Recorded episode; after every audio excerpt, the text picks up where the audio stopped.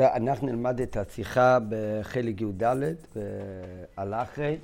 יש את זה גם במלכת השבוע, זה שיחה על רש"י. על רש"י לקראת סוף הפרשת אחרי.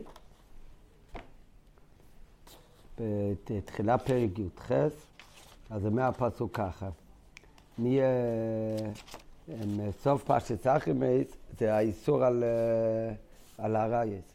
אז מתחיל הפסוק, רש"י בפירוש על הפסוקים. דאבה לבני ישראל ואמרת עליהם, אני אבא אלוקיכם כמעשה ארץ שמיים אשר ישבתם בו להיססו וגמר. מה הייתי רש"י? את הטבץ אני אבא אלוקיכם. הוא מפרש, אני הוא שאמרתי בסיני אנכי אבא אלוקיך וקיבלתם עליכם מלכוסי. מעטו קבלו גזירי ישראל. רבי אומר, גול וידוע לפונו שספר ננתק בארייס, בימי עזרא. לפי כך בא עליהם בגזירה, אני אבא לקחם. דעו מי גוזר עליכם, דיין איפורה ונאמן לשלם שכר. אה, כאן זה הרש"י. זה מתחילת הפרשה, פרק י"ח. וידבר השם אל מי שלמר, דבר אל בני ישראל ואמרת להם, אני אבא לקחם. ההמשך זה כמעשה ארץ מצרים מה שישבתם בה לא תעשו. כמעשה ארץ כנען אשר אני מביא אתכם שמה לא תעשו. ושמעתם את משפוט הייתה את חוקי זה תשמרו, ושמעתם את חוקי זה ואת משפוט אשר יעשה את מודם וחי בהם אני השם.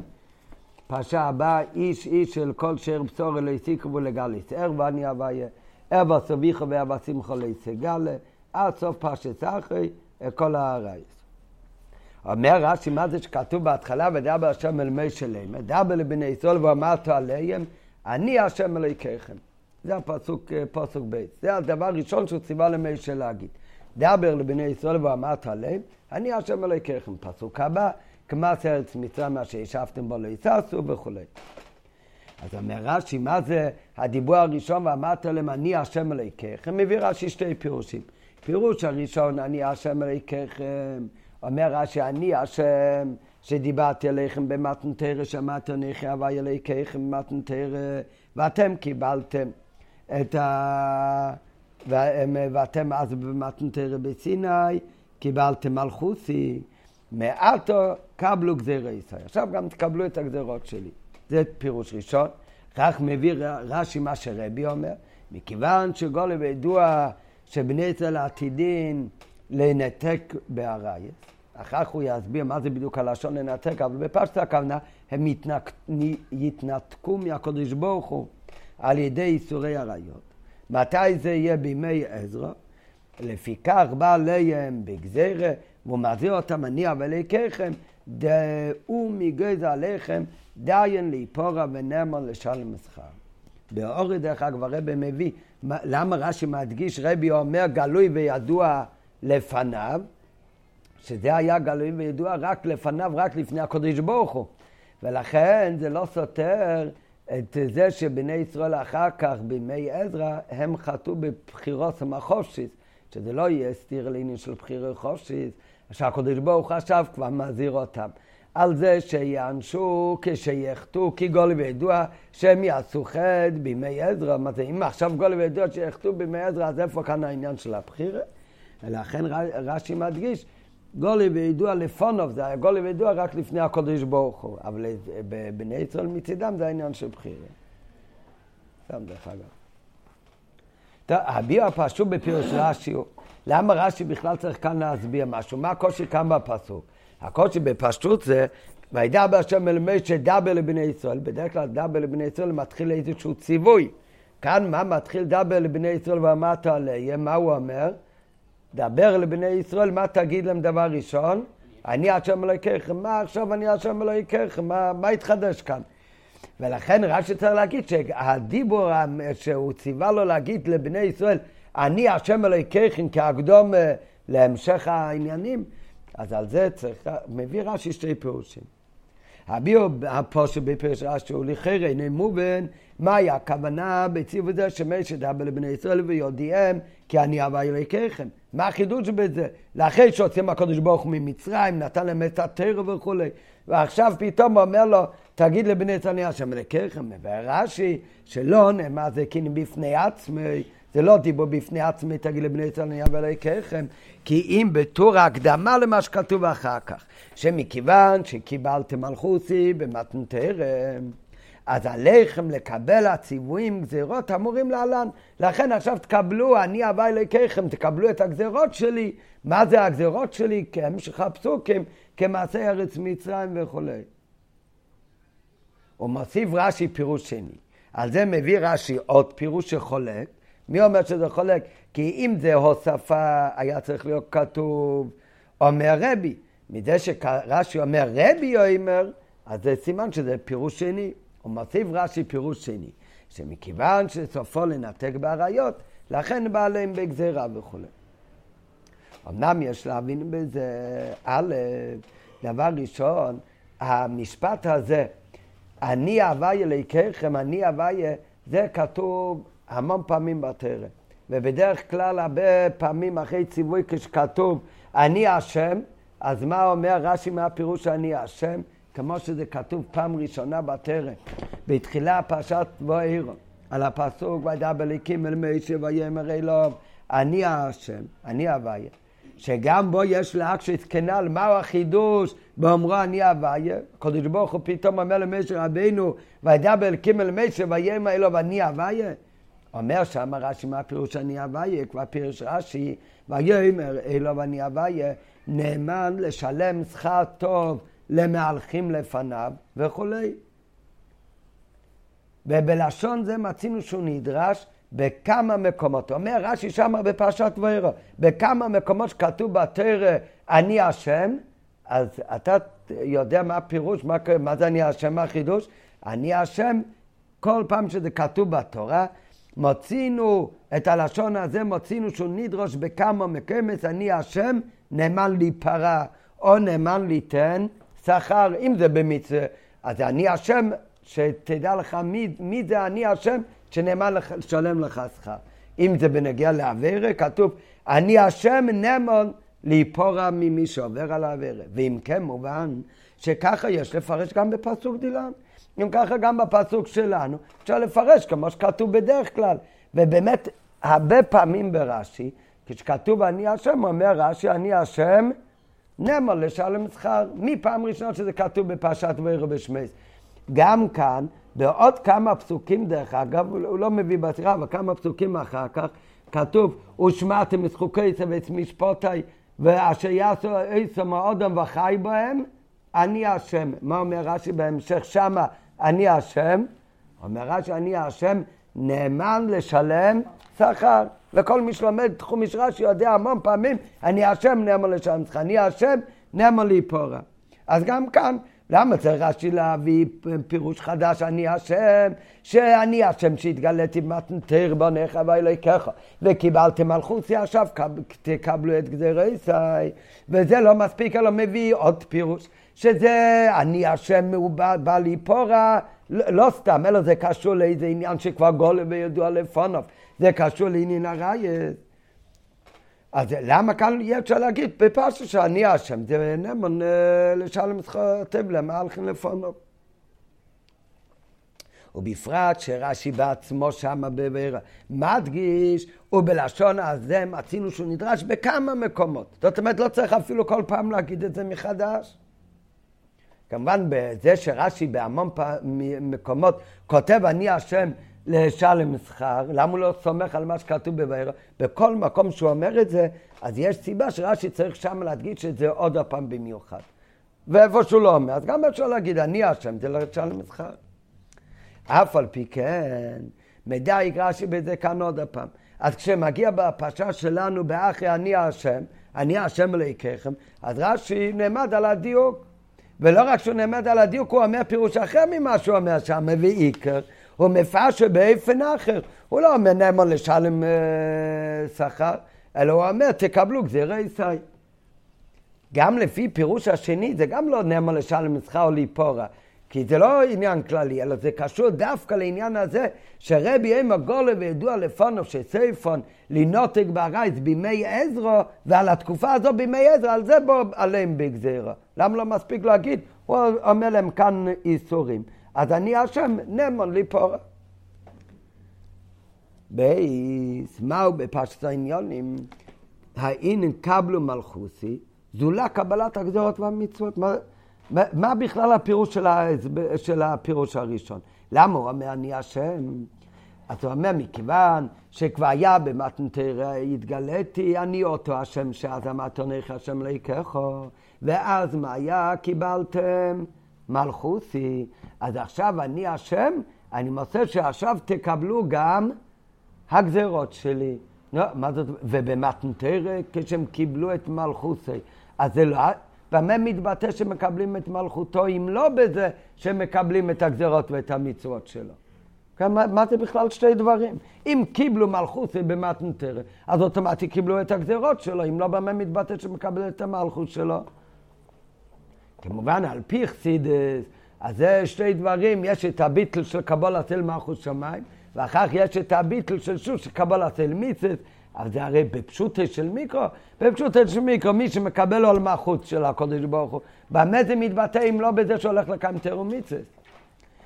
אבל מזה שרש"י אומר כאן בפשוט שזה שתי דברים, וקרו בזמנים שונים. במתן תרם היה אני אבא אלוקיכם, ובני ישראל באמת קיבלו, אז קיבלו מלכות של הקודש ברוך הוא. כאן עכשיו בפרשת אחרי, אחרי משנה בני אהרן, כאן עכשיו, לפני פרשת הרייס, מתחיל עניין חדש, אומר הקודש ברוך אני אביה, אותו אתם שקיבלתם.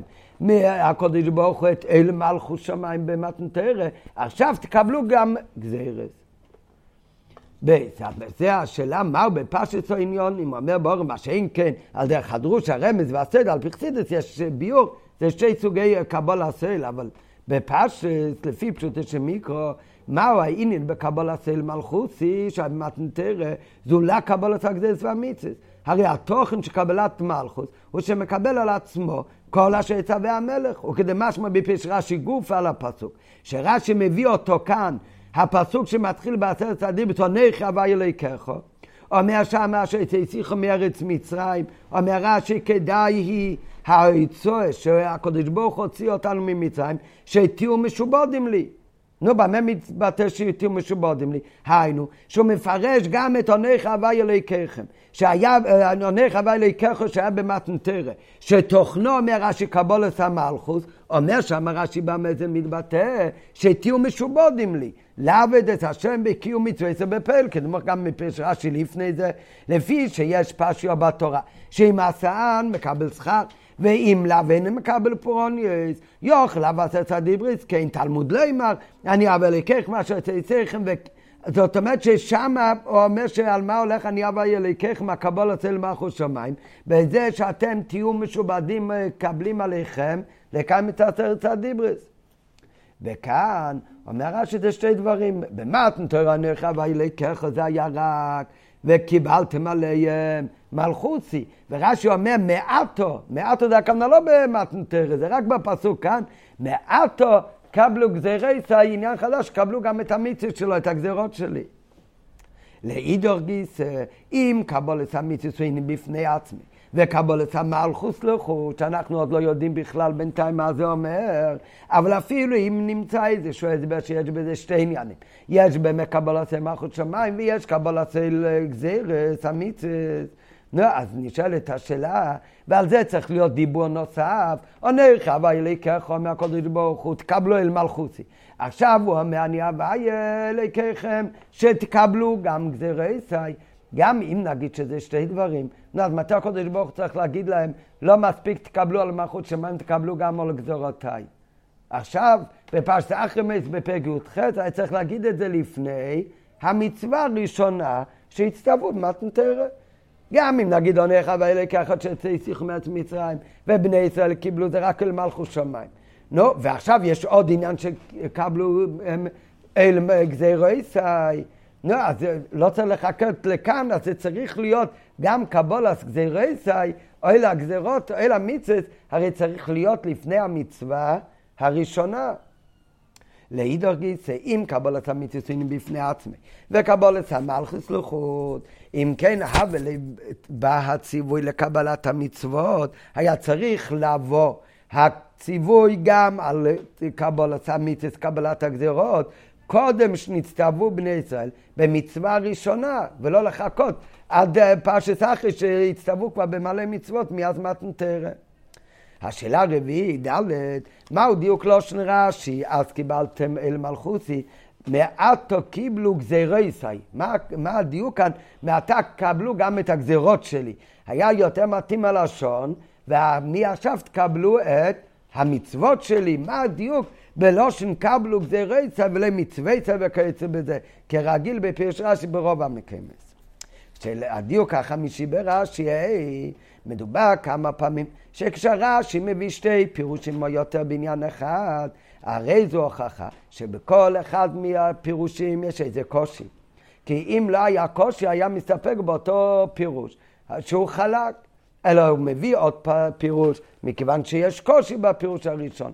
וגם כבר למדנו כמה פעמים, שזה לא סתם שבשתי הפירושים יש קושי, אלא בכל פירוש יש קושי שאין בשני. לכן הוא הרי מביא את הפירוש השני, שהפירוש השני אין את אותו קושי מהפירוש הראשון. מצד שני גם לא מביא רק את הפירוש השני, כי יש גם קושי בפירוש השני שאין בראשון. אז מדובר כמה פעמים שכאשר רש"י מפרש שתי פירושים יותר בעניין אחד, הרי זו הוכחה שבכל אחד מהפירושים יש איזה קושי שאינו בשני. ולכן מביא שניהם, כי לא ראי זה כראי זה. ולכן בנידון דידן. הרי כל אחד משהפירושים מובן בפשוטו של מיקרו. לא רואים שום קושי באף אחד מהפירושים. ומה הכריחו להביא שתי הפירושים? והשאלה השישית ברש"י, כן מדובר כמה פעמים שבכלל אין רש"י בפירושו מזכיר שם מבעל הממרה. בדרך כלל, חוץ ממקרים בודדים, רש"י לא מביא, כשהוא מביא מדברי חז"ל, מי הוא אותו תנו אותו המרש שאמר את הפירוש. ובאותם מקומות שרש"י משנה וכן מביא את שם, שם מבעל הממרה, אז זה רק שעל ידי ציון השם שלו זה מוסיף בפירוש גם כן. ותמי פשוט. למה באמת רש"י בדרך כלל לא מביא בעל הממרה שמביא את הפירוש הזה, והטעם הוא פשוט כי זה לא נוגע לפשוטה של מיקרו. ומזה מובן שבמקום שרש"י כן מזכיר בעל הממרה, הרי זו הוכחה שגם השם של בעל הממרה נוגע בהבנת הפירוש בכתוב. וצריך להבין מה ניתוסיו בהבנת הפירוש השני שרש"י מביא, בזה שהוא אומר רבי או מה שמביא את בעל הממרה שזה רבי. הדיוק השביעי, הלושן הרגיל בשייכות לאווירה, הוא לעבור או להיכשל וכיוצא בזה. וכאן אומר רש"י, איזה לשון מוזרה, אומר רש"י, שגלוי וידוע לפניו, לא שיעברו באיסור עריות או שייכשלו, אלא אומר רש"י שעתידים להינתק בעריות. מה זה ההדגשה לנתק בעריות? פירוש אה, חס, השאלה האחרונה, פירושו של רש"י, המקור הוא בתרסקנים על הפסוק. אבל שם מבאר, שם בתרסקנים, וכן מצינו שניתקו באריות. כך באמת אנחנו מוצאים בסוף והתנתקו מהקדוש ברוך על ידי האריות. הגיל האריות, שנאמר וישמע מישה את העם בוכה למשפחותיו. זאת אומרת, בכלל לא בזמן של, של עזרא, אלא בזמן מישה רבנו כבר, כשכתוב וישמע מישה את העם בך למשפחי סוף. וגם רש"י הביא את זה באמת בפירוש על החומיש, שמה זה בני ישראל בכו למשפחי סוף? הם בכו על עסקי משפחס, נכון? שעל איסור הרייס. אחר כך, ו... אבל זה כאן רש"י לא מביא. ממשיך התרס כהנים, וכן מלאכי אמר להם. מי זה מלאכי אמר להם?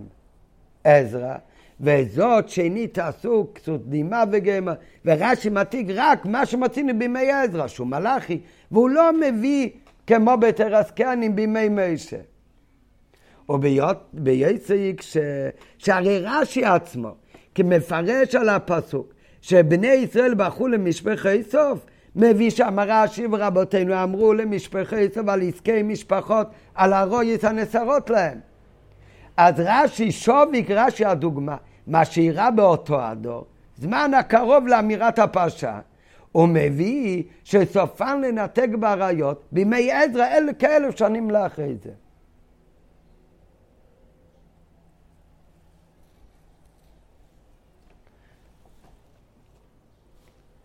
אז זה השאלה האחרונה, אז זה לא על הפירוש על הפסוק, אלא על הדוגמה יותר. שהרי הפירוש השני של רש"י, למה הוא אומר כאן אני אבא אלוקיכם, אז רבי אומר שזה בא בהמשך לפרשה הבאה. מה הכוונה לפרשה הבאה? למה שמגיע אחר כך מפוסוק בו והלאה, שזה כל איסורי הרויס, ועל זה הוא מקדים אני אבא אלוקיכם, תדעו מי גוזר עליכם מבונן, ו... ועל זה הוא מקדים. ואומר, אני אבל לקחם מגזר עליכם דיין ליפורה ונאמר לשלם שכר, ולכן תיזהרו מאוד בעניין הרויס. ועל זה הוא אומר, אבל למה דווקא על העניין הזה יש איזו הדגשה מיוחדת?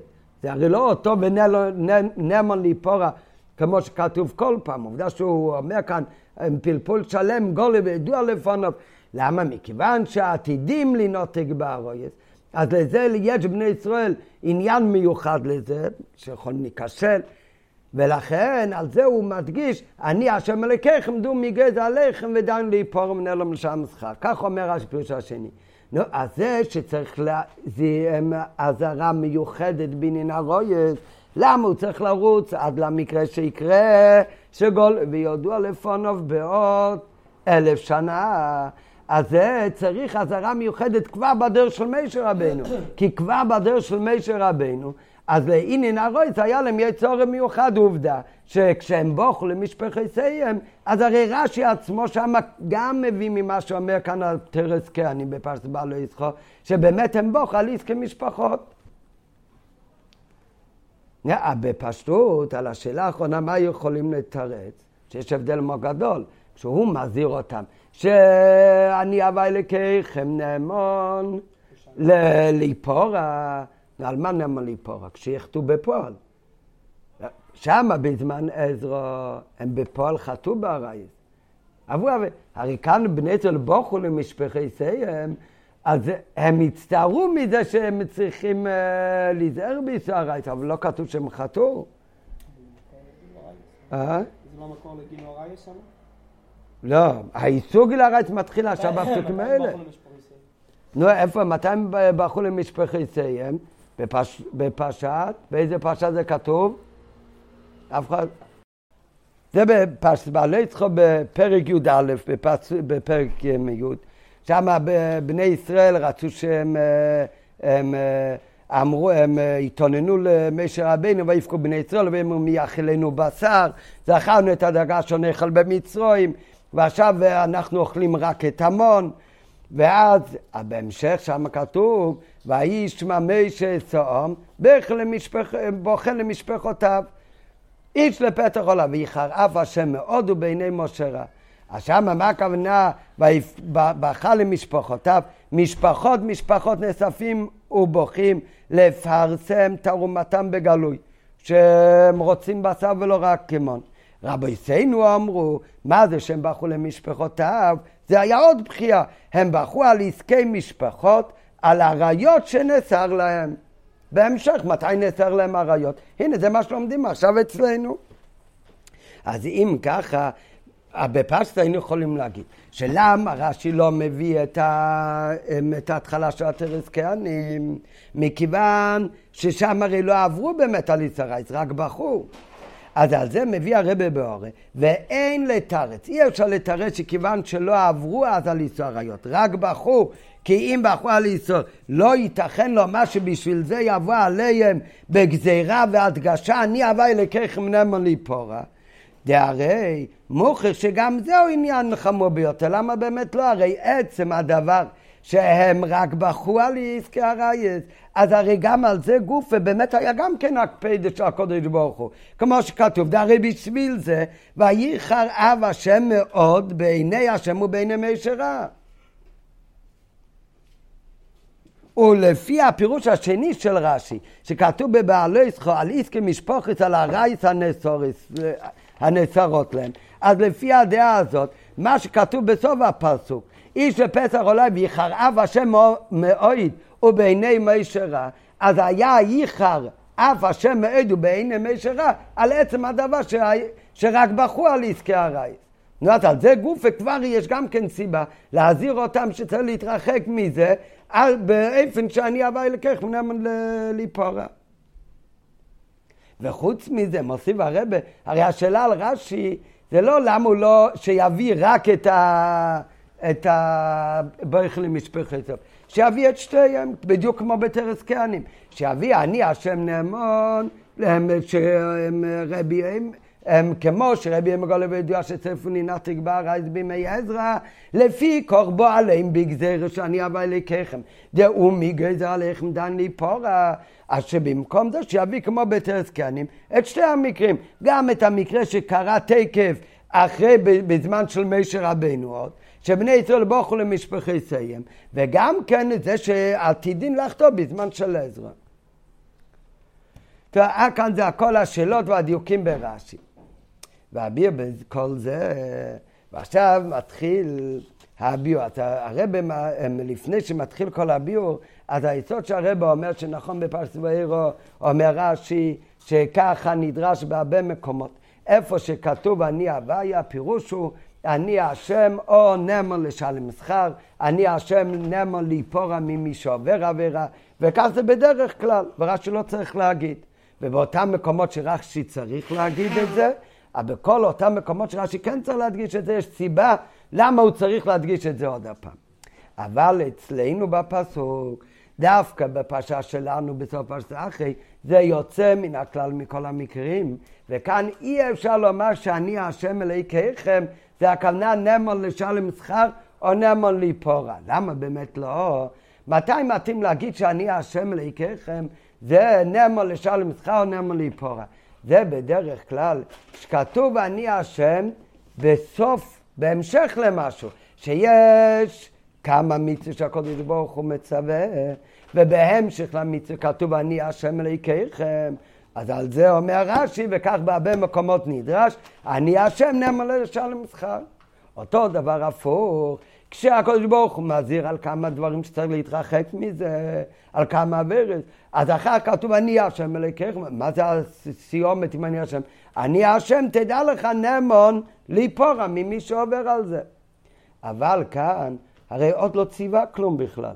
כאן אצלנו זה הפוך, כאן מתחיל עם אני השם אלוקיכם, וידע בהשם אל מי שלמר. דבר אל בני ישראל ואמרת עליהם. עכשיו, לא כתוב כאן שום מצווה ושום זהירות מעבירה. עם מה הוא מתחיל? אני השם אלוהיכיכם. מה זה אני השם אלוהיכיכם? נאמר לשלם שכר, הוא עוד לא, עוד לא ציווה מצווה. אני השם אלוהיכיכם, להיפרע ממי שיעבור על העבירה? הרי עוד לא אמרנו כאן שום עבירה שצריך להיזהר בה.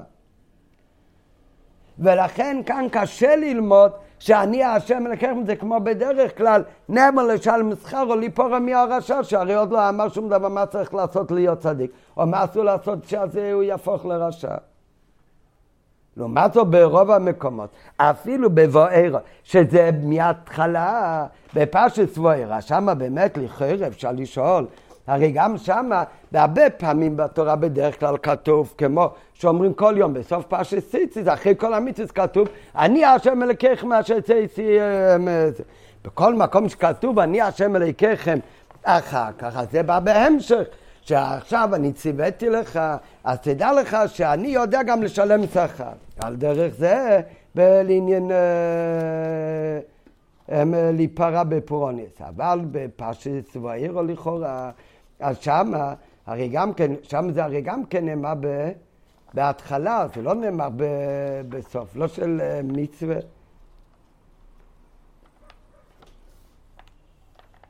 וידע בלקים אל משה ויאמר אלוב, אני השם, אחר כך וירא לאברהם אל יצחק ואל יעקב.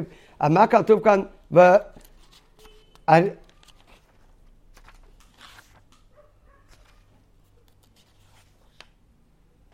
ויאמר אלו ואני השם. אומר רש"י, התחלה של פרס ואירו, ויאמר אלו ואני השם, נאמר לשלם שכר טוב למצלכם לפניי.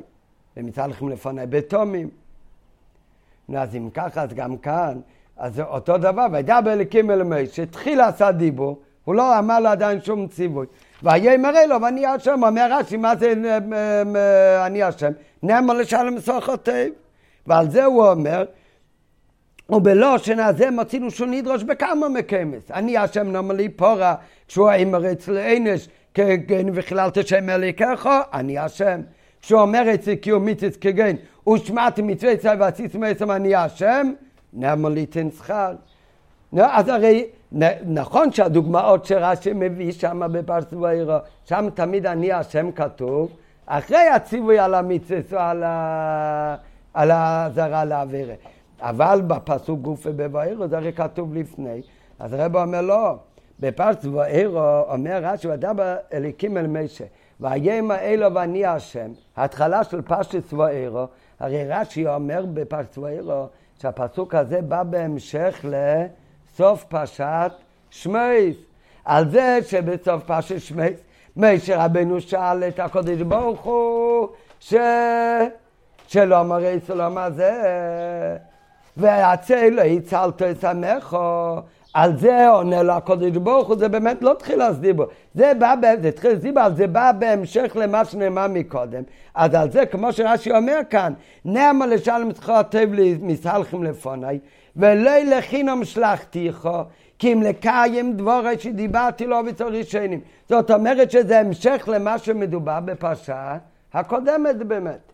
לעומת זאת בפרשה שלנו, בפרשת אחרי שהתחיל את הדיבור דאבל לבני ישראל למטה עליהם, אני השם אלוהיכם, הוא לא בא בהמשך לשום דבר. אז לכן כאן רש"י לא יכול להגיד שזה מ, מ, מ, בא להגיד נאמר לשלם שכר. ואביר בכל זה נראה בפנים הרבה. ואביר בכל זה, אה שכבר פירש רש"י בריש פרס ועיר. בכוונת הכתוב אני אבא ינם לשלם שכר טוב למסלחם לפוני וכולי. ובלשון אז מצינו שנדרש בכמה מקיימת, אף על פי כן שהנהוכה בנידין דידן. אצלנו זה שונה ואי אפשר ללמוד ככה. למה? פירוש זה ייתכן רק במקום שהלשון, אני השם, נאמר בסיומו של ציווי. או בקשר לאיזה עניין האמור לפני זה, כמו בבוארו, זה לא נאמר בסיום לציווי, אבל בא בהמשך למה שכתוב מקודם. שבכדי להדגיש חומר הציווי, הוא מסיים ומזהיר, ודע כי אני השם. כלומר, נאמן אני שכר ונאמן אני לפרה. אמנם כן הוא בציוויים, שעליהם מכוון רש"י בכללו, בלשון הזה מצינו שנידרש בכמה מקיימס, וכדמוכח מהכתובים שמביא רש"י, ששם תמיד הפסוקים האלה שרש"י מביא לדוגמה, הלשון אני השם כתוב, אחרי הציווי לשמוע מצווה או האזהרה לא לקיים, לא לעשות עבירה. וכמי כן הוא בכתוב. וידע בלקים אל משה ויאמר אלו ואני אביה בפרשת ואירו ויאמר אלו למשה כי זה בא לתשובה למה שמשה שאל מקודם שמפרש רש"י שאין התחול אינו התחלה של עניין חדש כפי שנראה לכאורה אלו דיבר איתו משפט על שהקשה לדבר ולומר לא אמר איסו לא זה כך שאל משה רבנו בפרשה הקודמת, ובהמשך לזה אומר לא הקודש ברוך הוא, למי שזה לא דבר לבני ישראל, אלא אומר למי שאני השם, כלומר, למה הרהרת אחר מידותיי, והלא נאמן אני לשלם שכר טוב למתהלכים לפניי. אבל דרך זה גם מה שכתוב אחר כך.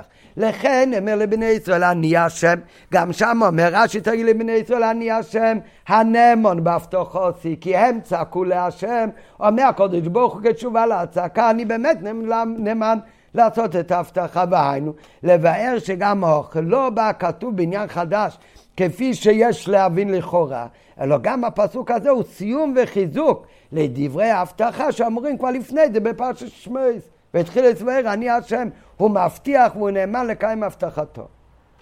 מה שאין כן במקום כמו בפרשה שלנו באחי, שאני השם נאמר בתחילת הדיבור, הוא לא בא בהמשך לשום דבר, כמו שכתוב, כמו שהוא בפסוק שלפנינו, דבר לבני ישראל, ואמרת עליהם, אני השם. שאי אפשר לפרש, הכוונה היא בזה לשם האזהרה או ההדגשה שנאמר לשלם שכר או להיפרע, כי הרי עדיין לא נאמר שום ציווי או עניין שתחול עליו האזהרה או ההדגשה הזאת. ואם כן, מהי כוונת הכתוב בבמת עליהם אני אבא אלוקיכם? ועל כוכך צריך לומר שאני אבא אלוקיכם, שכתוב בפסוק שלנו, לא נאמר כאן בתור ההתחלה להפסוקים של אחרי זה, אלא שהוא ציווי ועניין בפני עצמו. היינו, שדיבור זה עצמו הוא ציווי. זה כאן לא מתייחס למשהו, זה לא נמו לשלם שכר על מה שכתוב אחר כך. מה, הוא אומר קודם, תדע לך, אני אתן לך שכר, ועכשיו תשמע מה אני אומר לך. אין, על מה הולך אני אבא אלוקך נמו לשלם שכר, הוא עוד לא אמר שום ציווי. ולכן כאן הוא אומר, המשפט אני השם אלוקיכם, בינתיים אנחנו לומדים, הפירוש הראשון של רש"י, הוא לא בא, לא בהמשך לפסוקים הקודמים. הוא לא הולך על שכר על פסוקים אחר כך, אלא הוא ציווי בפני עצמי. וידע בהשם אל מי שלימר, זה פרשה קצרה של שם שלוש פסוקים, דבר לבני ישראל ואמרת עליהם, אני השם אלוקיכם. אני השם אלוקיכם, זה כאן עניין בפני עצמו. מהו העניין? אומר רש"י עניין גדול, במתנתר שהקודש ברוך אמר אני אבא אלוקיכם אשר אבא אלוקיך אשר יצא שיחו מארץ מצרים בני ישראל קיבלו מלכותו של הקודש ברוך הוא. עכשיו כאן אומר הפסוק דבל בני ישראל אמרת עליהם אני השם אלוקיכם לא עניין של שכר לא עניין של להיפרע אלא עניין שאני השם אלוקיכם תקבלו את הגזרות שלי היינו שדיבו זה עצמי הוא ציווי.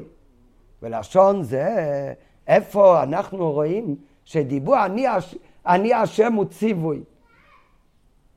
באמת בבוארו אומר רש"י, שאני השם זה לא ציווי, זה נאמר לשלם שכר, או הפוך, נאמר ליפורה. איפה אנחנו רואים שהמשפט אני השם אלוקיכם זה ציווי? איפה רואים? במתנתרא. במתנתרא עונך הווה ילקח שתסיכו מארץ מצרים הוא ציווי. הוא ציווי על מה? קבול אל מלכות שמיים. אז אם ככה, אומר רש"י, גם כאן, אני השם אלוקיכם הוא גם ציווי. על מה הוא ציווי? לקבל על מלכות שמיים, שאתה תקבל על הקדוש ברוך הוא, שאני השם? נו, אז זה כבר היה בעשרת הדיברס. אומר רש"י, בעשרת הדיברס היה ציווי, קבלו מלכוסי. בני ישראל קיבלו מלכות השם. בפרשה שלנו, אני השם אלוקיכם, זה קבלת הגזירות. מה שזה לא יהיה, הפירוש נראה אחר כך. ועל כוח צריך לאמר, שאני אבל אלוקיכם כאן נאמר לא בטוח התחלה לפסוקים של אחרי זה. בטוח לא לפני זה, כי זה התחלת הדיבו, אלא ציווי, והנה בפני עצמי, אנושי דיבו זה עצמי ציווי. ולשון זה במובן של ציווי בפני עצמי, כבר מצינו איפה, כמו שאמרת בעצת הדיבור. שבתחילתם אמר הקדוש ברוך הוא נכה ואלוקיך, זה הראשון מעשרת הדיברס.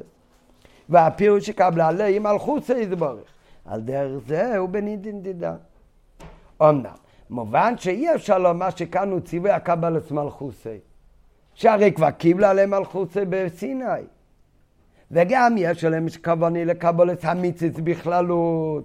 כי מה זה אומר קבלת המיציץ בכללות? קבלת המיציץ בכללו, כמו שאמרנו בשאלות על רש"י, זה הרי פרע בקבלת אל מלכות שמיים. מאיזה פנים יש לקבלת אל מלכות שמיים בלי קבלת עול מיציץ?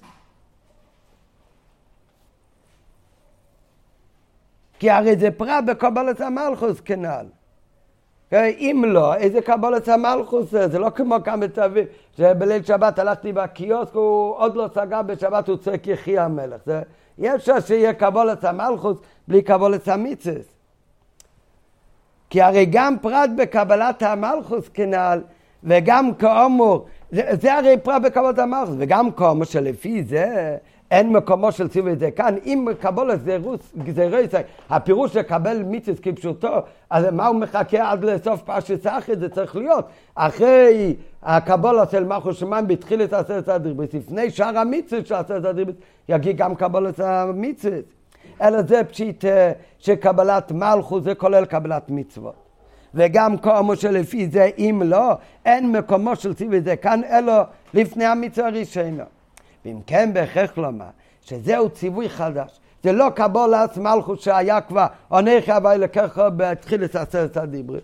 זה לא קבלת מצוות הרגיל, כי קבלת המצוות הוא כלול בלי זה, אין ערך לקבולת המלכוס, בפשוט של מיקרו. וצריך לומר שכאן זה ציווי חדש בקבלת המלכוס והמצוות בסוג מסוים שעוד לא היה מקודם. וזה מה שאומר רש"י, כאן זה ציווי לקבלת סוג מיוחד של מצוות, שעדיין לא נצטוו עליהם עד עכשיו, וגם לא נכללה קבלה זו בקבלת כל המצוות. נו, אז על מה, מה זה הקבולת המצווה המיוחד הזה שעוד לא היה מקודם. אז זה, בזה אנחנו כן נשתמש בפסוקים הבאים.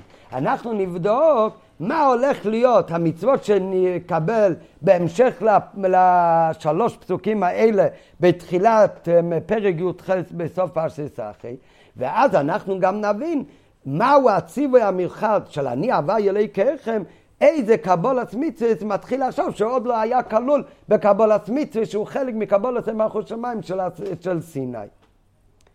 נו, אז מה באמת המצוות שכתוב אחר כך? מתחיל בהתחלה כמעצרת מצרים, מה שישבתם בו לא תעשו, ואחר כך בפשוט הוא מפרט אותם. מתחיל איש, איש, איש את כל שבצרו לי תקרבו לגלות ערווה, ערוות אביך ואהבתימך לא תגלה, וככה עד סוף פרשה, עכשיו מתחיל פרשת עריות. מה זה, מה מיוחד בפרשת עריות?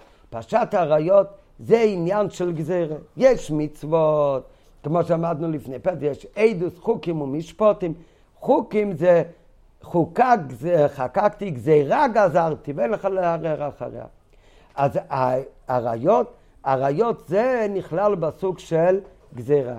מה שהיה כבר קבלת אל מלכות שמיים, וכמובן שקבלת אל מלכות שמיים אמיתית זה כולל קבלת אל מיצס, זה הכל דברים כאלה שעוד שהשכל מכריח אותם, ואם הוא לא מכריח אותם, אבל השכל יכול גם להבין אותם לכל הפחות. יש אבל כאלה דברים שלא רק שהשכל לא מכריח אותם והוא לא יכול להבין אותם, אלא זה נגד השכל בכלל. הוא בכלל, על פי היגיון, היה אומר בדיוק הפוך. וכאלה דברים, הקדוש ברוך הוא מצווה, זה נקרא, דבר, זה דבר שאתה צריך לקבל אותה כמו גזירה. מה זה גזירה? גזירה נורא נפל עלינו. גזירה זה דבר שאין לך שום היגיון אפילו להבין את זה. לא רק שהשכל לא מכריח את זה, אלא זה הפוך מהשכל, אתה בכלל לא מבין מה קורה כאן. אז זה עניין של גזירו, וזה לא היה עד עכשיו.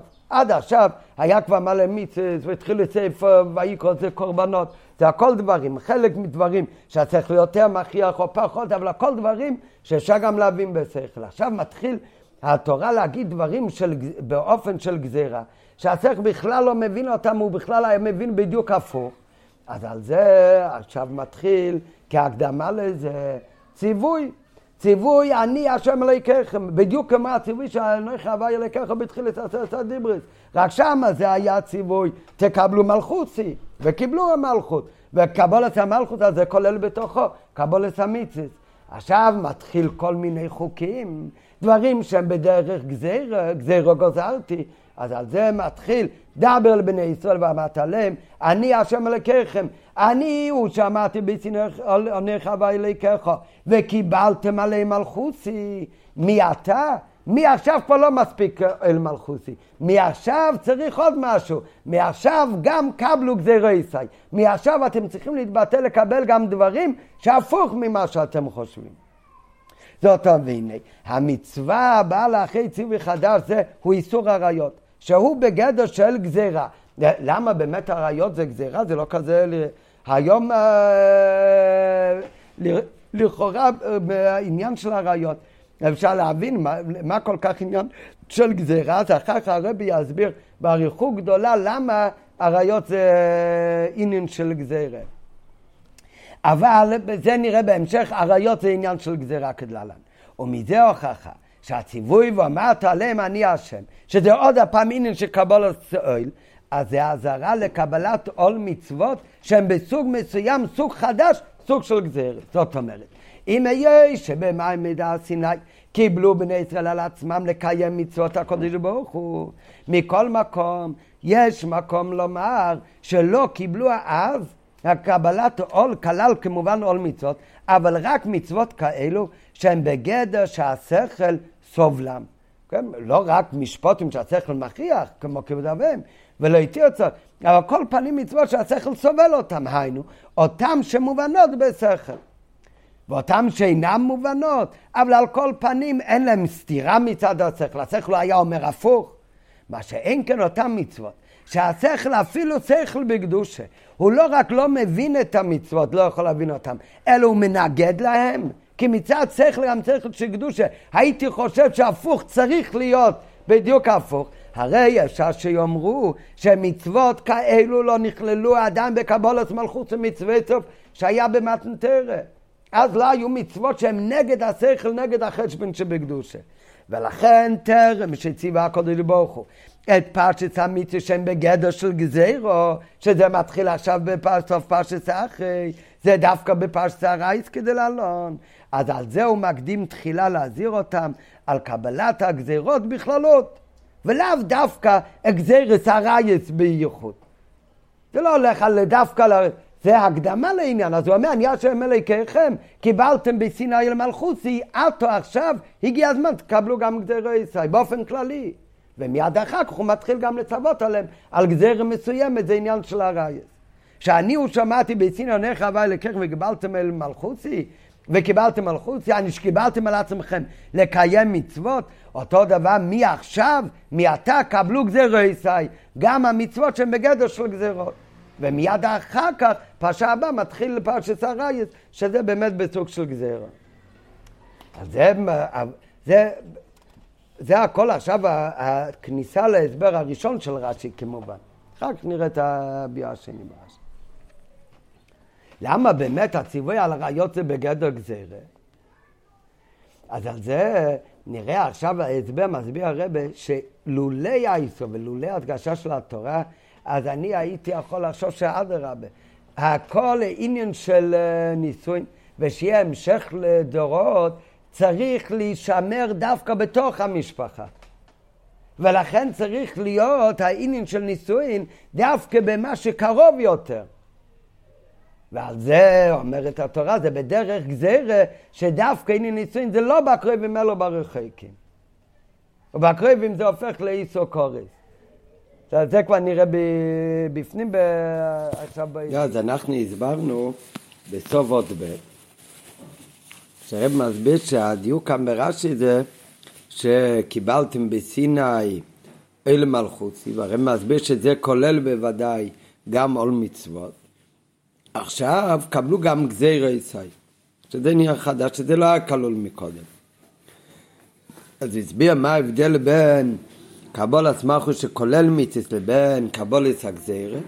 אומר שגזירה זה הכוונה דברים שהשכל לא היה מכריח, לא רק שלא היה מכריח, השכל לא מבין גם. ויותר מזה לא רק מבין, אלא זה אפילו הפך השכל. הוא אומר בהערה 22, שהרי כבר לפני מתנתרי כתוב ושמעת את כל חוקו, וחוק זה דברים שהם לא בשכל. אז אומר רבי ששם מדובר, חוק זה כמו שעטנס, זה דברים, מצווה בלי שום טעם, אומר רש"י. בנידן דידן, כאן הכוונה לא רק בלי שום טעם, אלא באותן מצוות שהן הפך הטעם. למה באמת הרעי זה עניין שהוא הפך הטעם? אז זה נתחיל עכשיו ללמוד באיס גימל, עכשיו מבפנים. והטעם שהציב על הרויס נקרא גזירה, אז על זה מתחיל שדבר מובן הוא שבנגיע לנישואין מיילס היוחסין תופסת מקום חשוב ועיקרי. איפה אנחנו רואים שייחס זה דבר כל כך חשוב ועיקרי בעניין של אה, נישואין.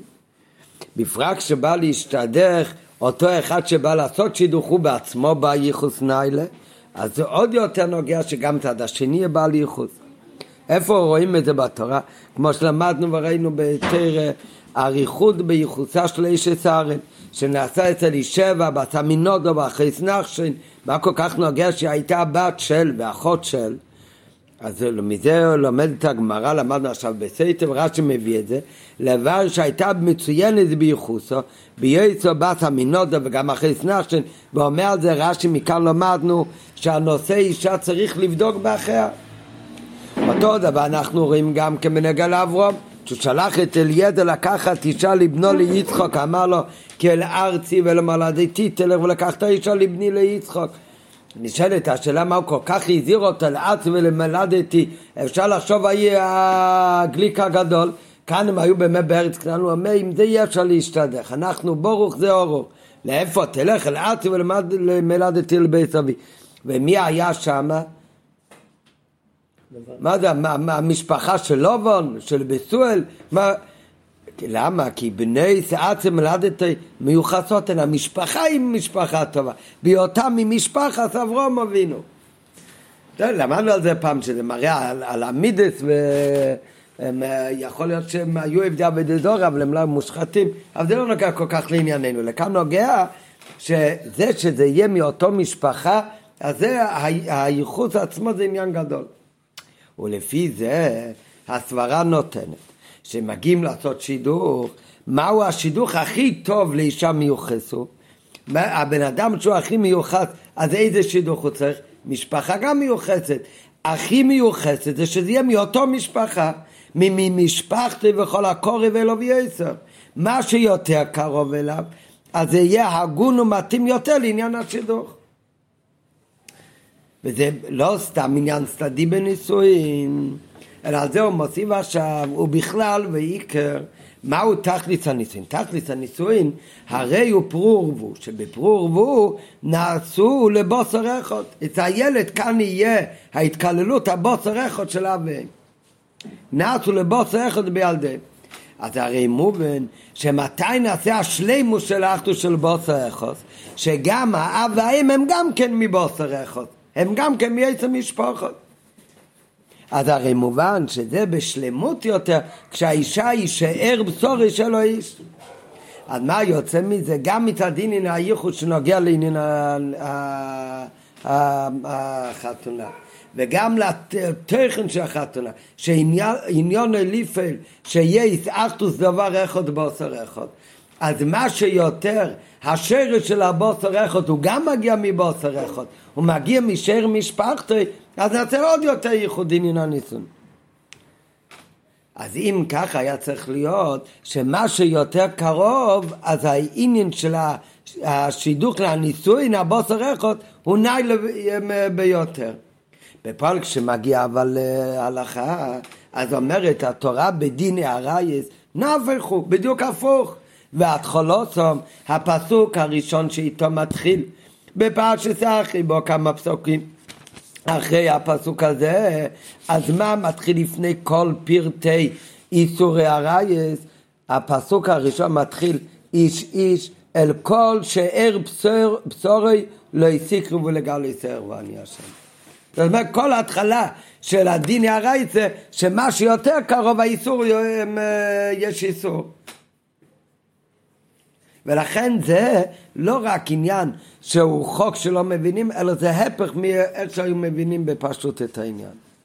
זה לא רק הפך איך שאנחנו היינו מבינים בשכל את העניין מצד סבורת שהייחוס הוא יותר יפה שזה מגיע מאותו ייחוס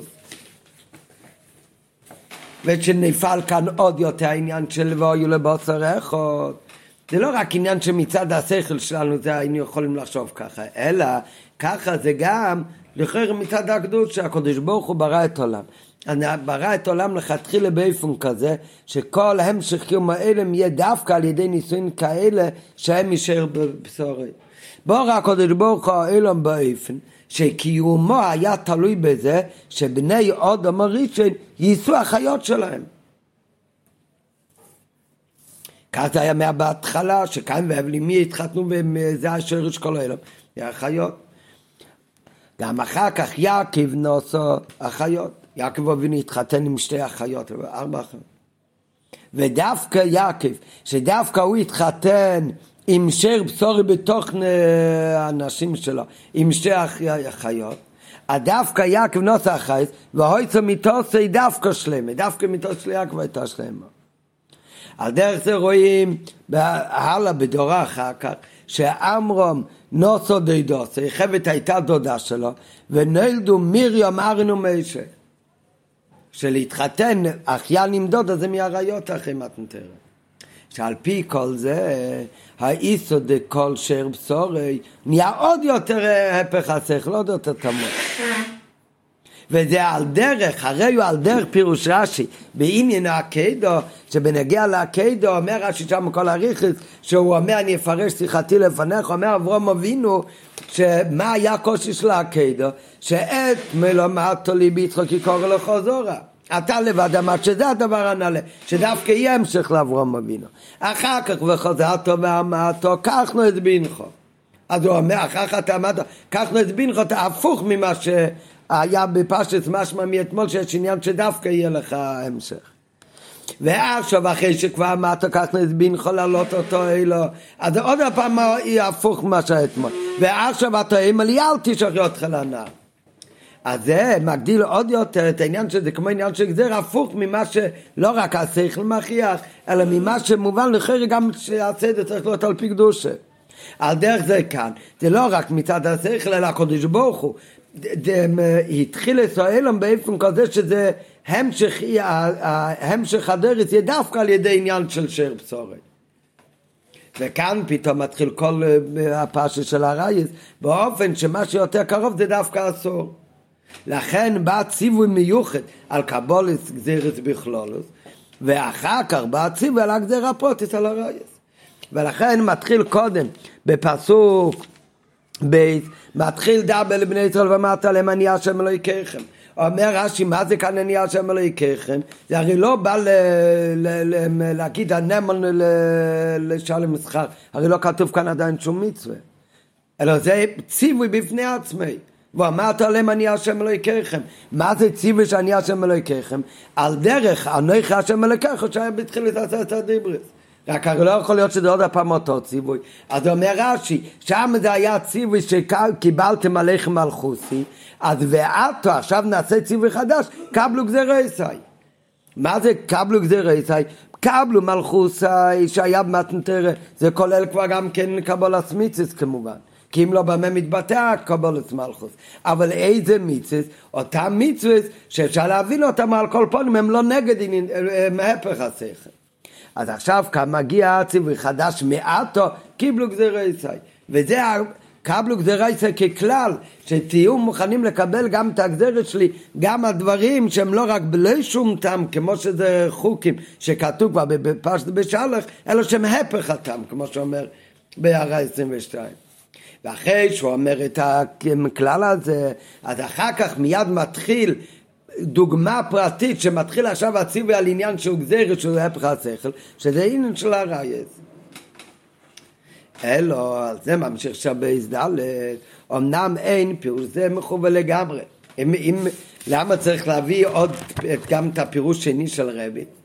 אז הפירוש הזה אין מכוון לגמרי, למה? כי דבר ראשון, אף שרק עכשיו התחיל לצוויתם על גזירס, אפילו אם נגיד שבאמת זו הדוגמה הראשונה, מאז מתנתרס שמגיעה מצווה שהיא לא רק, לא על פי שכל, אלא היא באופן של גזירה. היא ההפך הטעם. אפילו אם נגיד ככה, אז עדיין מסתבר יותר לומר שאת החובה לקבל גזירי ישי לא אמורים לחכות עד לאחרי, אלא קבלו גזירי ישי, אפילו אם הגזירה הראשונה, מצווה, זה הרייס, אבל קבלו גזירי ישי היה מתאים באמת שיהיה כבר בזמן מתן תורה, כמו שאז היה קבולת המלכוס וקבולת כל המצווה. אמנם, זה לא מכוון לגמרי, כי אז שרק עכשיו התחיל את בעצם על הגזרת, ולכן לא היה הכרח. באמת שיקבלו הגזירס עד עתו, אז לא מוכרח שעד עכשיו יקבלו את הגזירס. מכל מקום, בפשטות היה מתאים יותר שבאי סבי זה הקבולת מלכות זה מצווה סוף. בזמן מתנתרא שכבר אז יצווה גם על כל הגזירס, על כל סוגי מצווה, גם על הגזירס. ולמה מחלקום לבייס ציוויים ובזמנים שונים שבייס מתנתרא היה על מצווה בכלל ורק אחר כך בפרשה שלנו על קבולת הגזירס. אז זה קצת קשה. בייס. הקושי השני בפירוש הזה, שהעניין הזה, גם אם נגיד הרי שזה באמת אופן, עניין של גזירה והפך השכל, אבל זה לא התחדש רק בפרשת אחרי. כי היה כבר עריות שגדרו עצמם מבני נח בעריות. לא בכל העריות, אבל בחלק מהעריות. שהחלק של העריות האלה זה גם כן בשר בצור, בקרבה. אז זה כבר בני נויח. ובש"ס מתנתרא, הרי כתוב שכל מיתוס בני נויח, וכולל מה שהם גדלו לעצמם, אז אחר כך זה נכלל גם כן עוד הפעם במתנתרא. אז יוצא לכאורה שלא עכשיו בסוף ואחרי, אף על פי שעכשיו יש, נצטווה פעם ראשונה את כל פרטי הרייס, אבל בוודאי שחלק מאיסורי הרייס כבר היה קודם. בעת הרי גם לפני מתנתר, ואפילו לבני נח נאסרו הרייס. על כל פנים, הקרובות ביותר, באמת לא שתי אחיות ולא דודתו. ולכן באמת לפני מתנתר, יעקב אבינו התחתן עם אחיות. ועמרם מתחתן עם דודתו, הרייס האלה באמת עוד לא היו, זה התחדש אצלנו, אבל יש הרייס כמו לא להתחתן עם אמא ועם אחות, זה כבר היה קודם, אפילו בבני נח. שגם זה גזירה, הרי גם זה גזירה. עובדה שאצל בני אודם הראשון היה ניסיון כאלה גם כן. שגם זה גזירי. ובמתנתרא נתוספו להם מצוות, ועל כולם אמרו נעשה ונשמע. במתנתרא אמרו נעשה ונשמע, קיבלו עוד פעם גם את אותם מצוות שהיה כבר לפני מתנתרא, כולל מצוות בני נח, שכולל גם כן חלק מהעריות. אז לכן הרי איך אפשר להגיד שרק בפרשתנו הוא הזהיר על קבלו גזירייסאי כי עכשיו מתחיל הרייס הרי חלק מהרייס כבר בוודאי הצטרפו כבר קודם ולכן רש"י לא מסתפק בפירוש הראשון וצריך להביא פירוש שני לכן מפרש רש"י פירוש שני שבאמת אני הוויה אלוהיכם כאן. זה הרי זה הקדום לפרשה בו אחריו מה כאן זה הקדום לפרשה בו אחריו לפי הפירוש הראשון, באמת אני אבא אלוקיכם, זה לא הקדמה, זה הנה בפני עצמי, זה ציווי לקבל גזירות. למה כאן רק יש ציווי לקבל גזירות? כי בפרשה הבאה זה איסורי הרייס, זה עניין של גזירה. אבל קודם שהוא אומר גזירה פרטית, אז קודם יש ציווי, אני אבא אלוקיכם. זה צריך להיות קבלה כללית לקיים מכל הגזירות. זה לפי הפירוש הראשון. זה לא שתקבלו את הגזרת של הפסוק הבא, זה קבלו גזירי ישראל בכלל, בדיוק כמו במתנתרא, קבלו מלכוסי שכוללת קבלת המצווה באופן כללי. למה דווקא כאן יש את הקבלו גזירי ישראל? כי פרשה הבאה זה באמת כבר גזירה פרטית. עכשיו הפירוש השני אומר רש"י, לא, כמו אני אבא אלוקיכם בדרך כלל, כשזה כתוב בסוף אומרים זה אני נמו לשלם שכר וזה בא בהמשך למצווה אותו דבר כאן זה לפי פירוש השני ברש"י אני אבא אלוקיכם זה התחלה של פרשה הבאה ואני נמון ליפורה ואת זה הוא מזהיר עוד לפני שהוא אומר את הציווי בכלל רק זה הרי קשה, אמרנו מקודם, מתי אומרים שאני אבא איזה נאמן ליפורה, או נאמן לשלם שכר, זה בא אחר כך. אז על זה אומר רש"י בפירוש השני, כאן זה עניין מיוחד. צריך אזהרה מיוחדת עוד יותר מבשאר איסורים ולכן כאן עוד לפני הציווי כבר אומר אני אביה אלוקיכם הוא כבר אומר את האזור נמון ליפורה עוד לפני שהוא אומר אפילו את האיסור אבל זה באמת הקדומה והמשך אחד. לכן מפרש רש"י פירוש שני, שלפי פירוש השני, אני אבא אלוקיכם זה הקדום לפרשה בו לאחריה. לא כמו בפירוש הראשון שזה שתי דברים, זה ציווי קבלו זה אחר כך מתחיל גזירי פרוטיס. אלא זה הקדום לפרשה בו אחריה. ופירושו של אני אהבה אלוקיכם הוא כמו שהוא נדרש בכמה מקיימס. כמו שהבאנו בתחילת השיחה שרש"י בפרשת בבוירו אומר אני אהבה נדרש בכמה מקיימס או לשלם שכר, או ליפורה, או שהם ביחד. הוא אומר בהערה 32. אני השם, זה נדרש כמו בכמה מקרים אני השם. וזה שכאן שינה כתוב, לכתוב את אותו אני השם נמון לשלם שכר וליפורה בתחילת הדיבור, לא כמו כל פעם, כמו שאמרנו בתחילת השיחה, שבדרך כלל מתי מתאים להגיד נמון לשלם או נמון ליפור אחרי שהוא כבר אמר את הציווי. כי כאן צריך הדגוש שיסרו בחמר הציווי. שהם התחילו בו עליהם בגזרה. מה הכוונה בו עליהם בגזרה? הוא לא אומר, כאן הפירוש גזרה זה הכוונה את האזהרה נמון אה, ליפורה. שכאן מתחילו בו עליהם בגזרת, זה לא שהוא אומר את הציווי ואחר כך הוא אומר דבר נוסף, אני השם נמון לשלם שכר או נמון ליפורה, אלא לכתחילה אם הציווי כבר בו עליהם עם הגזר עם הזרה, למה? אז על זה אומר רש"י, מכיוון שסייפו לנתק בארייס, בסוף הם עתידים, נראה בהמשך הפירוש לנתק בארייס, הכוונה להתנתק לגמרי מהקודש ברוך על ידי ארייס.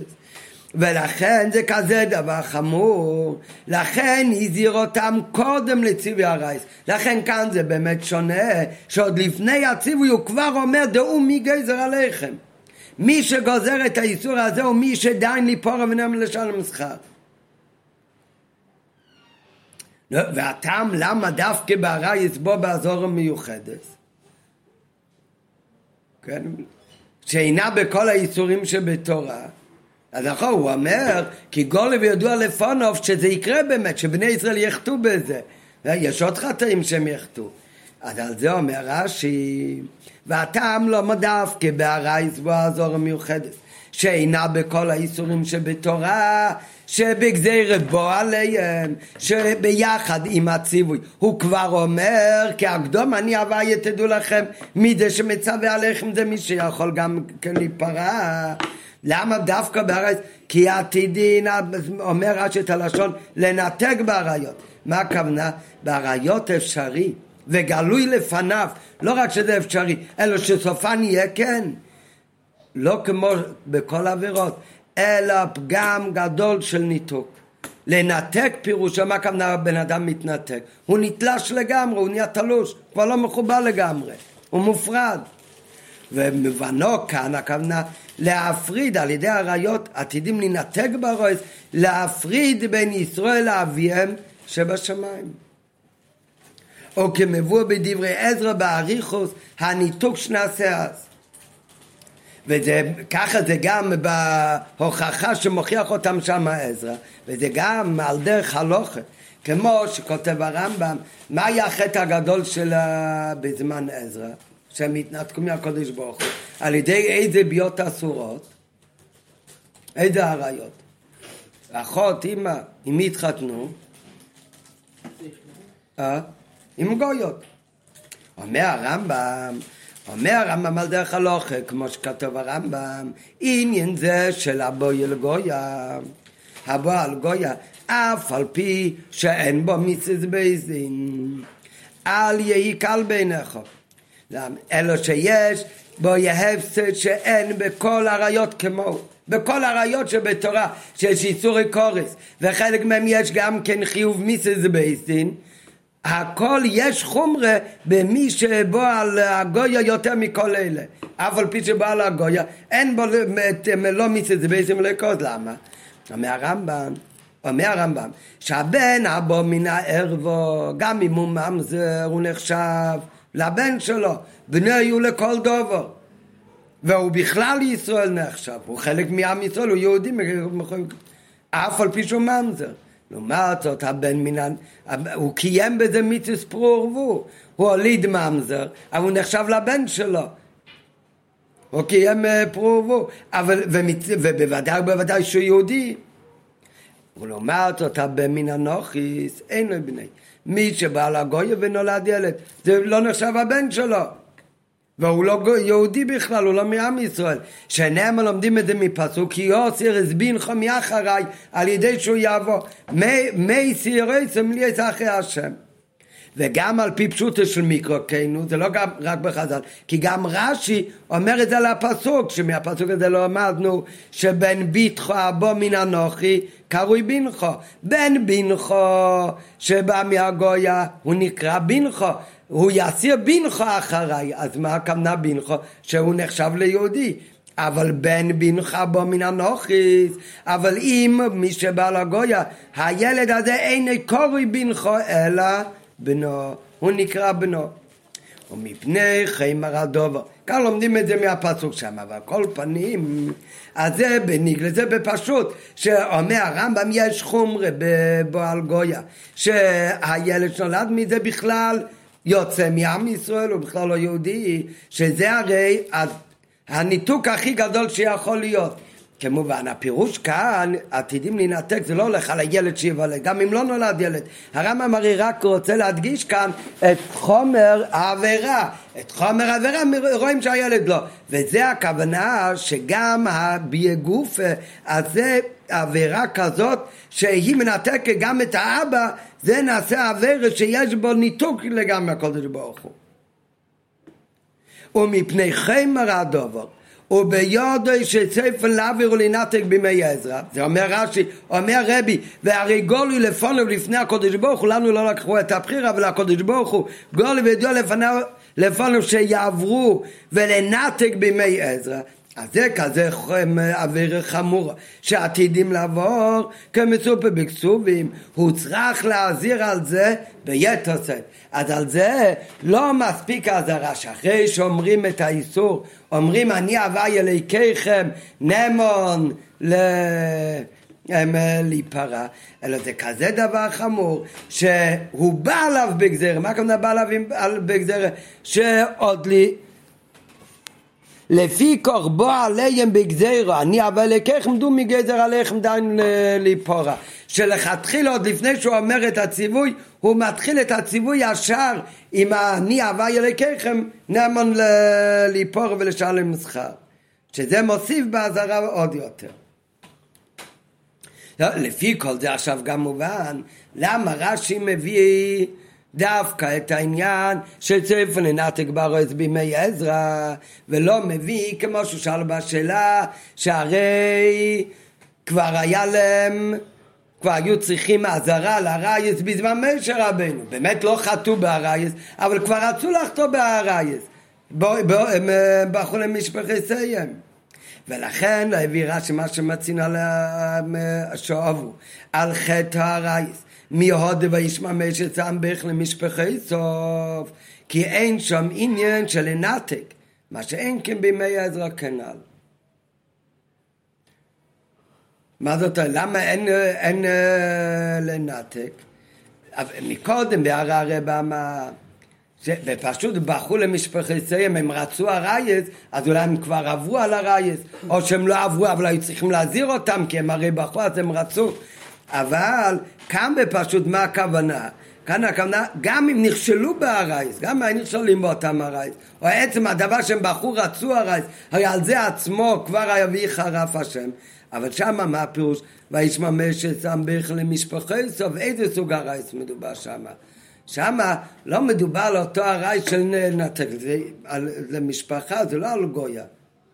ולכן העבירה שמצינו שעברו על חטא הרייס מאוד וישמע משה, כי אין שם עניין של לנתק, מה שאין כי בימי עזרא.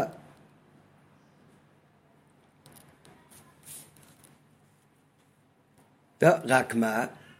האמת שזה קצת קשה, כי הרי אולי לא רק קצת אלא הרבה, כי בכל פרשת הרי של סוף פרשת אחמס, מפסוק ו' שמתחיל את הכלל, אל כל שבשורו לעתיקו ולגלי סרבו, אחר כך אבץ אביכי שסוביכו, אחיסכו, עד סוף הפרשה. לא מופיע כאן בכלל את הסוג הרעי של, של ניתוק של בעל גויה.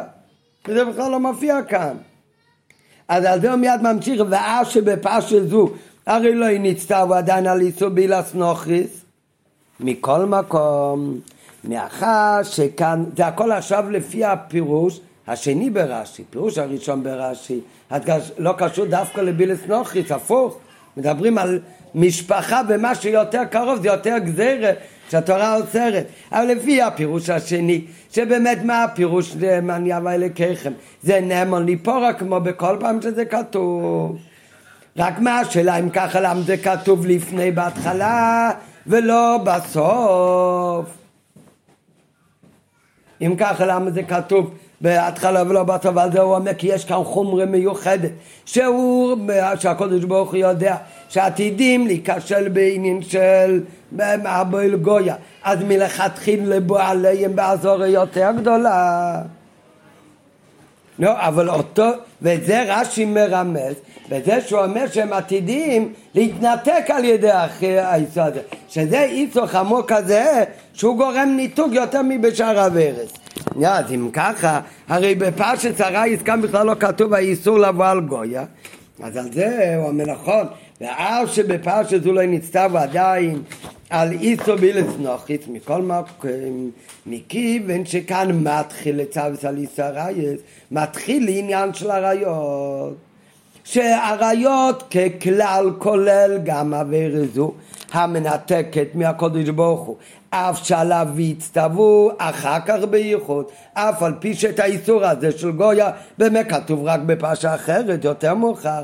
אבל מכיוון שכבר מתחיל כאן לדבר על איסור הרייס שכולל בפרשיות יותר מאוחרות גם איסור הבעל גויה לכן מדגיש את חומר, חומר הדבר מיד בתחילת פרשת הרייס כנראה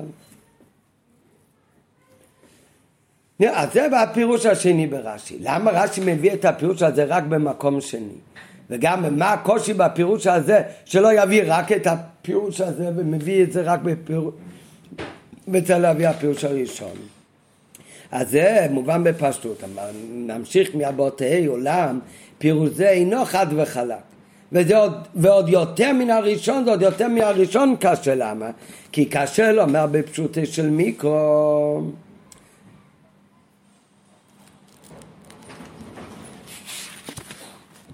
כי כאשר לומר בפשוטי של מיקרו שכוונה של הקדומס הכוסוף כאן היא מפני מאורו שירא זמן רב אחר כך שהתורה למה היא כל כך מדגישה את חומר העניין שאני נאמון ליפורה כדי להזהיר אותם על מה שעתיד לקרות בעוד אלף שנים בזמן עזרו זה גם מצד המאור על מה שרש"י אומר, מביא מרבי, גולו וידוע לפונוב מה שעתידים להתנתק בזמן, בזמן של עזרא. הפסוק משנה ובמקום כמו בדרך כלל שכתוב אני אביה בסוף הפרשה זה כתוב בהתחלה כי צריך תוספת עזורי על זה בגלל מה שעתיד להיות בעוד אלף שנה זה הקושי הראשון וזה בוודאי הרבה יותר קשה מהשאלות על הפירוש הראשון, לכן זה מביא רק בפסוק שני. והדבר השני, מה שאמרנו מיד בסוף אות ד', עדיין גם אם כאן כבר מתחיל כללות עניין הציווי על עריות, אבל קשה להגיד שהוא כותב קודם אני אביא אליכם בגלל החומרה שיש איסור בעריות שמנתק אותו עניין של ניתוק אף על פי שאותו איסור ספציפי ברייס הוא בכלל לא מופיע בסוף אחרי הוא רק יהיה בפרשס אחר כך ולציווי שהתפרץ בפרשה אחרת, ובכלל לא כתוב כאן. בכל הרשימה של הרייס, האיסור על לא ועל גויה. לכן מוכר רש"י לפירוש הראשון, ואדרה בפירוש הראשון הוא העיקרי. רק בכל זאת, הרי השאלות האלה זה כל כך קשה על פירוש השני, אז כדי קצת להוריד את הקושי על הפירושים השני, אף על פי שזה לא לגמרי מתרץ אותו, אבל קצת להחליש את הקושי, אז את זה רש"י מרמז באומרו רבי יאמר, בזה שהוא מציין את בעל הממרי שהיה רבי. לפני שנמשיך הלאה, רק בהתחלה בהתחלה הבאנו שבפרשת צבואירו, אז שם אומר אה, רש"י שבהרבה מקומות כשכתוב אני אביה, אז זה בא להגיד שנאמון לשלם מסחר, או נאמון להיפרע, אם, אם זה בעבירה. אה, ויש מקרים אולי, שכשכתוב אני אביה, אז זה יכול להיות גם נאמון לשלם מסחר וגם להיפורע, אם הוא לא עושה. כן, אז הוא מדבר קצת בהערה 32, אם אני הוואי אחד יכול לכלול גם נמון לשלם מסחר וגם נמון לשלם אה, להיפרע, או שזה או זה או זה. על כל פנים, לפי זה, הוא אומר בחלק השני של הרע, גם מובן למה כאן כתוב אני הוואי אלוהיכיכם, אני הוואי אלוהיכיכם, שזה מרמז על שלוש דברים. הרי הוא אומר בפירוש השני, אומר רש"י שמכיוון שהם עתידים ספר לינות תגבר אז בימי עזרא זה כזה דבר חמור ושזה עתיד לקרוא באמת בימי עזרא. לפי קור בעליהם בגזרו לכתחילה בעלי הם לא כמו בדרך כלל שזה כתוב בסוף רק אני נאמן ליפורה אלא הוא מגיע לכתחילה זה מדגיש את חמר עניין והוא אומר אני אביי וכאן הוא לא אומר רק אני אביי אלא אני אביי אלוהיכיכם להדגיש יותר את החומרה. כך הוא אומר ש... למה כתוב אני השם אלוהיכיכם הפירוש שזה כמה אומר רש"י אחרי אני אבא אלוהיכיכם לא כמו בדרך כלל שאומר רש"י או נמון לשלם שכר או נמון אה, ליפורה, אלא כאן אומר רש"י, אני השם אלוקיכם, דעו מי גזר עליכם, אחד, שתיים, דיון ליפורה, שלוש, ונמון לשלם שכר. וזה מרומז, השלוש פרטים, דעו מי גזר עליכם, אחד, דיון ליפורה שתיים, ונמון לשלם שכר שלוש, זה מרומז בשלוש מילים, אני הווי אלוקיכם. אני זה תדעו מי גזר עליכם, זה אני ואתם צריכים לקבל אלה, כמו ב, על דרך הפירוש הראשון. אני זה, אתם צריכים להקשיב להיות עבד לקודש ברוך הוא. אחר כך הוויה, הוויה זה שם של רחמים, אז זה נאמר לשלם שכר. אחר כך לקחם זה שם של דין, אז זה נאמר ליפורה, דיון ליפורה. רק בפל רש"י הופך את הסדר, הוא אומר מה דעו מגזר עליכם זה אני, אחר כך דיין ליפורה ואחר כך נאמר לשלם שכר, למה באמת? כי כאן הרי מדובר על איסור, על איסור הרויס, אז כדי, וזה כזה דבר חמור שעתידים להינתק מהקודש ברוך הוא על ידי כזה חטא לכן קודם הרי צריך להגיד את האזהרה של נאמון דיון ליפורה ורק אחר כך נאמון לשלם שכר ולכן רש"י באמת כותב מי דעו מי גזר עליכם אני אחר כך אומר קודם דיין ליפורה ואחר כך נעלם לשם שכר למה לא כתוב ככה בפסוק? שהרי לדיין ליפורה מתאים קודם שם אלוהיקים ורק אחר כך שם רחמים הוויה אז אין הרי בפסוק אף פעם לא כתוב אני אלוקים הוויה תמיד כתוב קודם שם הוויה אחר שם אלוקים לכן הלושן בפסוק הוא אני הוויה אלוהיכם מצד חומץ העניין כאן, אז הוא אומר כאן באמת לא רק אני הווי, אלא אני הווי אלוהיכם, שיהיה הדגשה על כל הדברים, דעו מגזר אני, וגם הווי אלוהיכם, גם נמון לאיפור הדבר ראשון מצד חומץ העניין, ואחר כך גם כן נמון לשלם שכר. בפל הלשון בפסוק הוא באמת קודם מה שמתאים לשלם שכר, קודם הווי אחר כך אלוהיכם. על מה שהוא אומר אחר כך שהפירוש השני הוא קשה מאוד מכיוון שהוא משנה והוא מדגיש קודם את החומרה של העניין אני הוויה נמון לאיפורה עוד לפני שהוא אומר את האיסור. לא כמו בכל פעם שזה תמיד כתוב רק בסוף כמו שאמרתי בהתחלה. אז הוא אומר ובשביל מה צריך להחמיר? בשביל מאורע שיקרה בעוד אלף שנה. כי גולי לפונוב מה יהיה בזמן עזרא אז אומר הרב בהערה 33, זה לא פרחה גמורה, כי הרי הפירוש הוא, הוא לא שהוא אמר את זה בגלל מה שיקרה בעוד עשרים שנה, בעוד אלף שנה, אלא זה בגלל חומרת העניין. ואם, ואם לא היה אזהרה כפולה שעוד לפני הציווי שבו עליהם בגזירה אני הווי אלוהיכם דעו מגזר ונאמר לי פורה ולשלם שכר בלי זה הם היו כבר נכשלים בזה הרבה לפני התקופה של עזרא באמת. מה הראייה שהם היו נכשלים הרבה לפני התקופה של עזרא? שהרי כבר בדרך של משה רבנו היה בכי למשפחי סום. אז זה מה שאומר ב-33 שפייחה גמורה עינה וגם בפרשת כי כיוון שהיצר בזה גדול כל כך עד שלגם לאחרי האזהרה עדיין צפון להינתק. אז מובן שלולי האזהרה החמורה הזו היו עלולים לנתק בזמן קרוב יותר. ולא שכתוב האזהרה רק בגלל מה שיקרה בזמן הם, של עזרא. לא, אבל זה עדיין קשה, כי הרי לשון ברבי הוא שגולי וידוע לפונו שספר לנותק בארעיס בימי עזרא, ולכן כתוב הפסוק כאן באזהרה חמורה יותר. לכן זה כן קשה קצת. טוב, על זה ממשיך עכשיו הרב, ואף על פי כן, לכן באמת בגלל הקושי הזה, שכאן זה שונה בגלל חומרי יסירו של הרייס, אבל איפה החומרי יסירו ממש, שהתנתקו, ואיפה זה חטא שמנתק אותו לגמרי בביאל גויה. וזה בכלל לא כתוב בפרשה שלנו, זה בכלל לא יהיה במקום אחר, רק הוא מרמז את זה כאן, כי כאן מתחיל עניין הרי, זה הרי גם דחוק.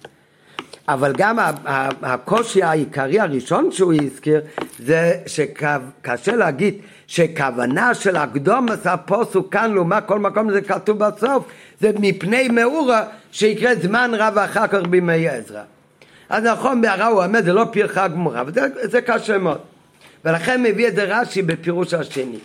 אז תירוץ על השאלה הזאת אין, אבל כדי קצת להוריד מהקושי של השאלה, את זה רש"י מרמז במה שרש"י מביא את שם בעל הממרה, רבי יאמר. למה באמת? כי רבי כבר מה מזכיר לנו הכי הרבה רבי? שרבי סידר, סידר את המשנייס ואחר כתב את המשניות. הרמב"ם אומר במפורש, ברש"י, אז יש כאן בהערה ארוכה פלפול, האם זה לכל הדעות או לא, אבל בפשטות הרי לפי הרמב"ם אומר במפורש שרבי צידה את כל המשניות, הכוונה כתב אותם. איך אפשר לכתוב תרש שבעל פה?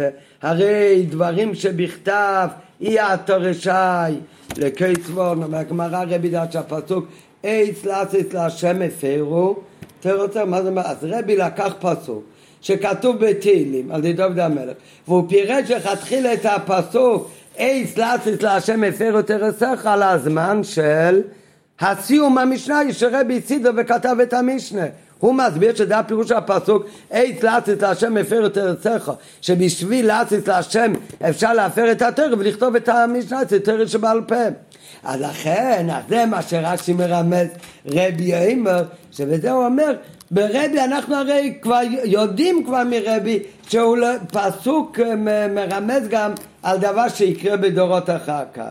ואף על פי כן בפנים בכדי להסיר במקצת על קופונים את התימה שהתרא תדע בדובר שלא יובא יהיה לו לאחשון עם רבי. מדגיש רש"י שפירוש זה אמרו רבי. רבי סידר וכתב המשנה ואף שדבום שבעל פה יהיה רשאי לא בכתב מכל מקום מתירו לקייסבון משום אייס לעשות להשם הפרו תרצך וכיוון דלייב שם ניקוצש נצמא את הלב התרא משתכחת לכן הפרו דברי תרא איזה דברי תרא הפרו? את האיסור שאסור לכתוב דבורים שבעל פה לשוע הצריכה הרי שרבי מפרש פסוק הנאמר על ידי דוד שכהן מסביר את הפסוק הזה על כתיב את המשנה שלא יהיה עד לאחר זמן רב והוכנמה, אז גם כאן רבי הולך לשיטוסי, גם בנידין דידן, הוא מפרש שכוונת הכתוב כאן היא לזמן עזרא, שאז ספר נינותק בארייס. לפי קורבו עליהם בגזיר אני אבא אלוקיכם ונם לשלם מסחר, כדי אז בזמן עזרא להזהיר אותם כפול ובאמת הם עזבו את הגויות באזהרה שעזרא הוכיח אותם. טוב, האמת שהדמיון הוא לא כל כך לכאורה עם הפסוק של דוד המלך עם רבי, כי אצלנו בתורה כאילו הקדים את אני אבא אלוקיכם, לא כמו כל פעם שכתוב אני אבא אלוקיכם רק בסוף, אומר רש"י למה? השינוי כאן הוא בגלל גולוי וידוע שצפוני נותק ברייס בימי עזרו, זה כאילו בגלל האזהרה לתקופה של אה, עזרו, כך אומר רש"י.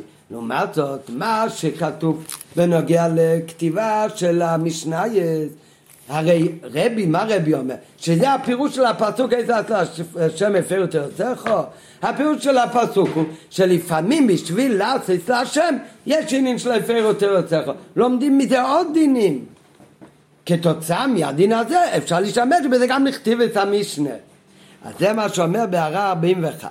ואף שמהפוסוק זה למדו עוד דינים, כפירושה של הפוסוק ורביסנו דושו ממנו שברו על דברי תרא כדי לעשות סייג וגדל לישראל כגון גידן ואליהו בהר הכרמל שהקריבו בבומו לא רק הדין הזה של של של, של כתיב התרא הרי בעיקר כוח על כתיבת תרא שבעל פה כדיוק לא שנה כוסוף הפרו תירוסך ולא מצווסך וכייצא בזה. שבאמת כל השאר הדברים זה לא עיקר הלימוד מהפסוק, עיקר הפסוק נאמר לא כתוב איזה אז להשם הפרו מצווסך שיש מצווה שאסור להקריב מבחוץ. אז בזמן אליהו הנובי בהר הקם לתרשו איזה אז להשם הפרו תרצך כן הקריבו. כי אז היה מתאים יותר לשם הפרו מצאצך. מה זה הפרו תרסך? זה עניין שקושר לעניין התרא, שהתרא יש תרא שבכתב ושבעל פה שהיא אסורה להיות בכתב, הפרו תרסך שינו את התרא, שגם דבורים שבעל פה נהיים בכתיבה. נו, אז על זה, אז זה מה שרש"י בא לרמז בזה שהוא אומר רבי יאמר שלהוריד את השאלה העיקרית על הפירוש השני שאיך אפשר להגיד שרבי יאמר בגלל גולי וידוע לפונו שספר נינותק בארייס לכן הוא כותב אני אהבי אלוהיכם כאן אז על זה אומר רש"י רבי יאמר נו אצל רבי זה היה שיטוסי שפסוק אחד יכול לכתחילה להיות עניין שנוגע בעיקר לדורות אחר כך.